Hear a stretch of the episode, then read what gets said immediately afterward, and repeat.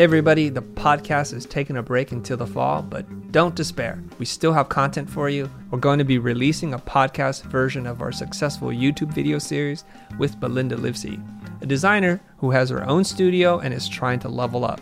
Over the course of eight episodes, we're going to be talking about a ton of topics that are going to help you get your business where you want it to be. And while you're listening to those, we'll be hard at work at the next season of the Futur Podcast. Thanks for listening.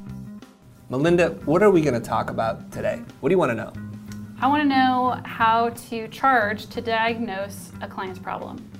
So, give me more context or some information as to why you're even asking this question in the first place. So, per your suggestion on a video or a blog I watched, you mentioned the Win Without Pitching manifesto. Right. So I read that, and in it, he describes how doctors and lawyers they'll charge their clients for a diagnosis. Why don't we as creatives do the same thing? But I don't know what that looks like. I don't know what a diagnosis in the creative field looks like, and how do I charge for it, and how do I quantify the value? Let's look at those professions and see what they do that we seem to put value on it. When somebody comes out to estimate a broken refrigerator or your car needs work, it's making a weird sound. They don't do that work for free. And they've been trained via trade school, through experience, or through many, many years of education how to do this. Like, we can't go into the problem assuming we already know the answer. And that's the first problem that we as designers need to change our mindset. Okay? If you come into the problem saying you need a new logo, you need a new logo, you need a new logo, your diagnostic process has no value to me at all. So we need to start thinking about maybe we're looking for a communication problem to solve, maybe we're looking for a customer experience problem to solve, or a business problem to solve. And then we can begin to provide real diagnostic and be able to charge for it. So let's look at it. What's an experience you've had where somebody has had to take time to kind of understand the problem and has charged you for it. And what we can do is map that experience to what you will be doing in the near future. Anything come to mind? therapist is the first one. Okay. Second would be a doctor. Okay. And I'm something more relatable, sick. something very blue collar. You know, um, it doesn't need to be so fancy. Okay. My hot water heater. Okay. Is not working. Currently.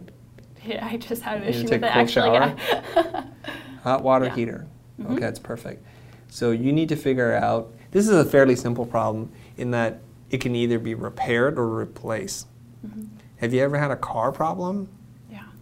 Okay. Why don't we do that? Okay. So let's do that again. Okay. So what have you encountered in your life where somebody's had to diagnose the problem and charge you for it? Car issues. Like what kind of car issues? What happened? Um, my car is making a really strange sound. Mm-hmm.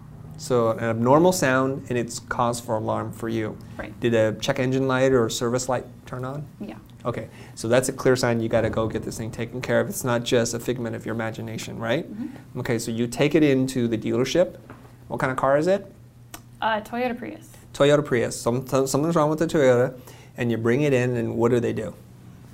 They can't remember. They they say that they're going to check it out and then after that they send me a bill for how much it is. Or they say this is it's going to take this much and here's the bill. Okay. Or the estimate the estimate right. right? Now it's been some time since i've taken my car into the dealership but the last time that i did that i can remember is when i used to own a mercedes. And their process is similar but a little bit different. It's a little mm-hmm. bit more detailed. So if, if i may i'm going to tell you how it worked okay? Bring in the car. First of all you make an appointment you bring in the car, and I already, I'm already expecting to pay money because I don't expect people to do work for free. And they say, okay, great, we'll have our chief mechanic look at it. What's the problem? He comes out, he talks to you. It's like, so what's the thing? And you explain it, and they'll ask you a few more questions because they want to narrow their scope of exploration. If you say it's something with the brakes, then that's where they're going to look. If you say something else, now luckily, cars, all modern cars have a port that you plug something in and the computers can talk to the computer that's inside your car and it can start to figure out what the problem is. Okay? So I go away and they start to do work. They start to investigate the problem. And then I get a call from my rep. and the rep or the agent will say, you know, Chris, here's the problem. We need to replace this, this, and that. This is what that'll cost. But we also, when of course they're going to upsell me, we also found this, this, and that problem. You're probably okay for now, but it's something you might want to consider doing next time. Should we move forward? It's going to cost this amount of money. Mm-hmm. So we estimate, it's an estimate. Time and materials, it's going to cost this. Are you okay with $1,200? And I'm like, oh, that's a lot of money. Sometimes I go back and say, you know, is there anything you can do for me in terms of the price? Like, yeah, you know what? You're a long time loyal customer. We value your business. We'll knock uh, $200 off. How does that sound to you? And I say, great. Why don't you do this? Okay? That's a diagnostic process with a prescription for what to do. Mm-hmm. All right. So let's map it onto how you work now. Right. Okay. Is there something that you do that is similar to this diagnostic process?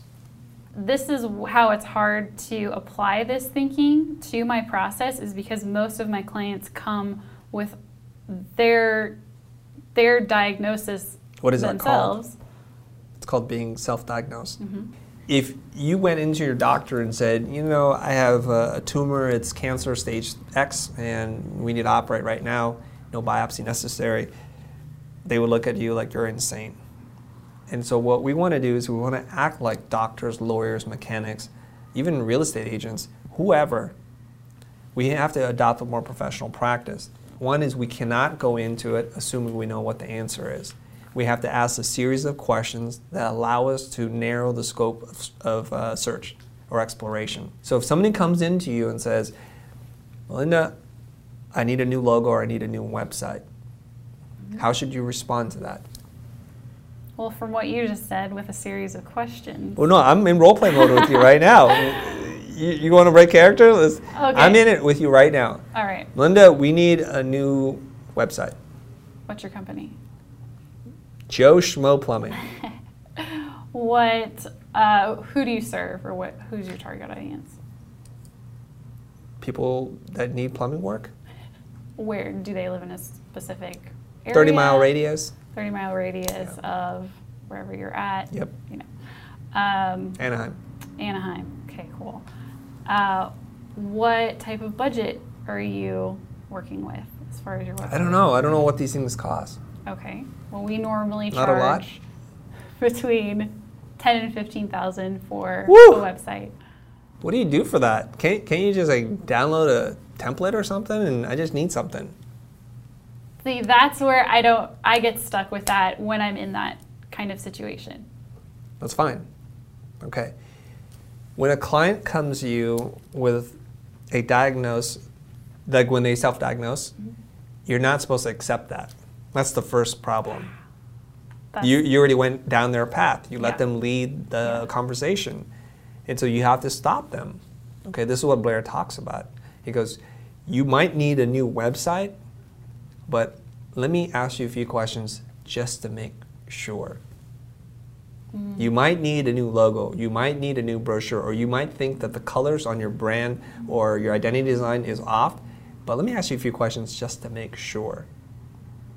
And what type of That stops them right away. You right. understand? So yeah. first you have to stop them from moving forward. Don't continue to engage them there. Yeah, I definitely need to do that because when someone comes to me and they just say, "Okay, I need an opt-in for my website or I need a logo," or I get a lot of those. And of I'm not obviously handling it like that. Okay, um, so we're going to change so some that's things. number 1. For, you know, stop, drop and roll. First thing is you got to stop okay? Yes. And now you need to drill into what is driving this decision.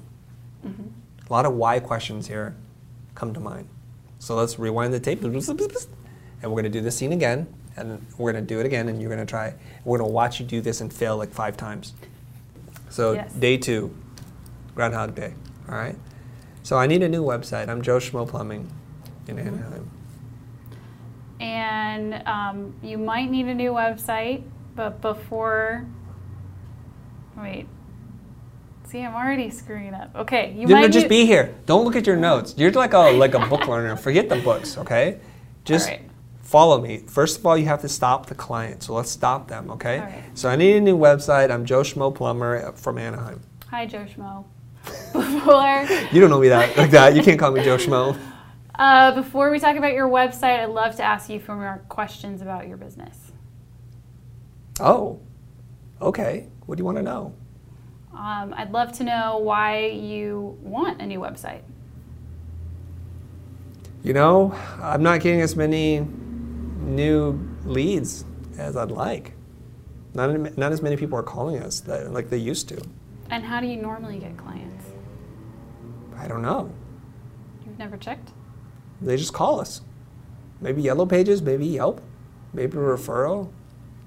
Do you have any way to reach out to your clients that you're actively pursuing? I don't know. I'm just a plumber. Like I don't. What are you talking about? How do you get your clients? Referrals? Referrals. Ads. Okay. Ads. You do ads. Well, Yellow Pages. That's an ad, right? All right.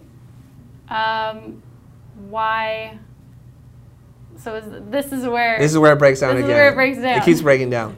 Well, first I have to tell you this is that you cannot just do a hard pivot to let, let me talk about your business. Mm-hmm. You first have to embrace, and this is something I call like embrace and pivot. So first thing is you have to acknowledge you probably need a new website. That's embracing it, okay? So you validate what I say by rephrasing it back to me, reflecting it back, okay? You probably need a new website, but as I've often discovered, sometimes when I ask my clients a few questions, we discover that actually they don't need a new website and they need something totally different. I'd like to ask you a few questions if you don't mind. Mm-hmm. You just say it like plain English. So you don't try to get caught up in the marketing speak or being too slick. I just try and talk like a regular human being. Does that make sense? Mm-hmm. Okay. Yeah.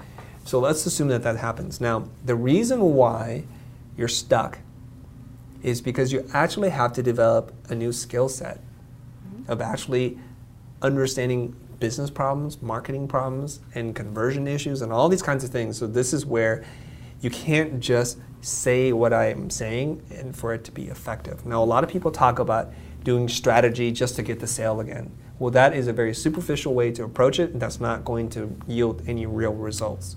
Okay? A doctor can't say, well, let me run through a battery of tests with you before I prescribe a solution, only to not know what the battery tests are. They're going to put the thing in the thing, and then they're going to run that, and then we're going to look at this.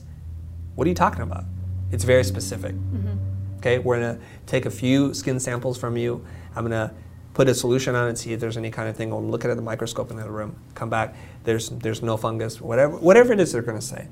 So this means that the designer, the traditional designer, has to acquire very different skills that you weren't taught in school, perhaps, and you're to have to engage the person on a much deeper level. This is the beginning of the road to a different person and a different you. The reason why I can charge 10, 20 times as much as you is because I've acquired these skills and continue to work on it myself. Mm-hmm. You can't get there without doing the work. You can't speak from a platform of knowledge and information if you don't have that knowledge. And so this is where we will begin. Does that make sense? It does. You cannot charge to prescribe something because you don't have the tools. If you guys want to learn how to become more valuable, to charge for the diagnostic phase, which I think you should be able to, you have to acquire a whole set of new skills. The, the thing that I'm going to tell you is this one is come in, be empty.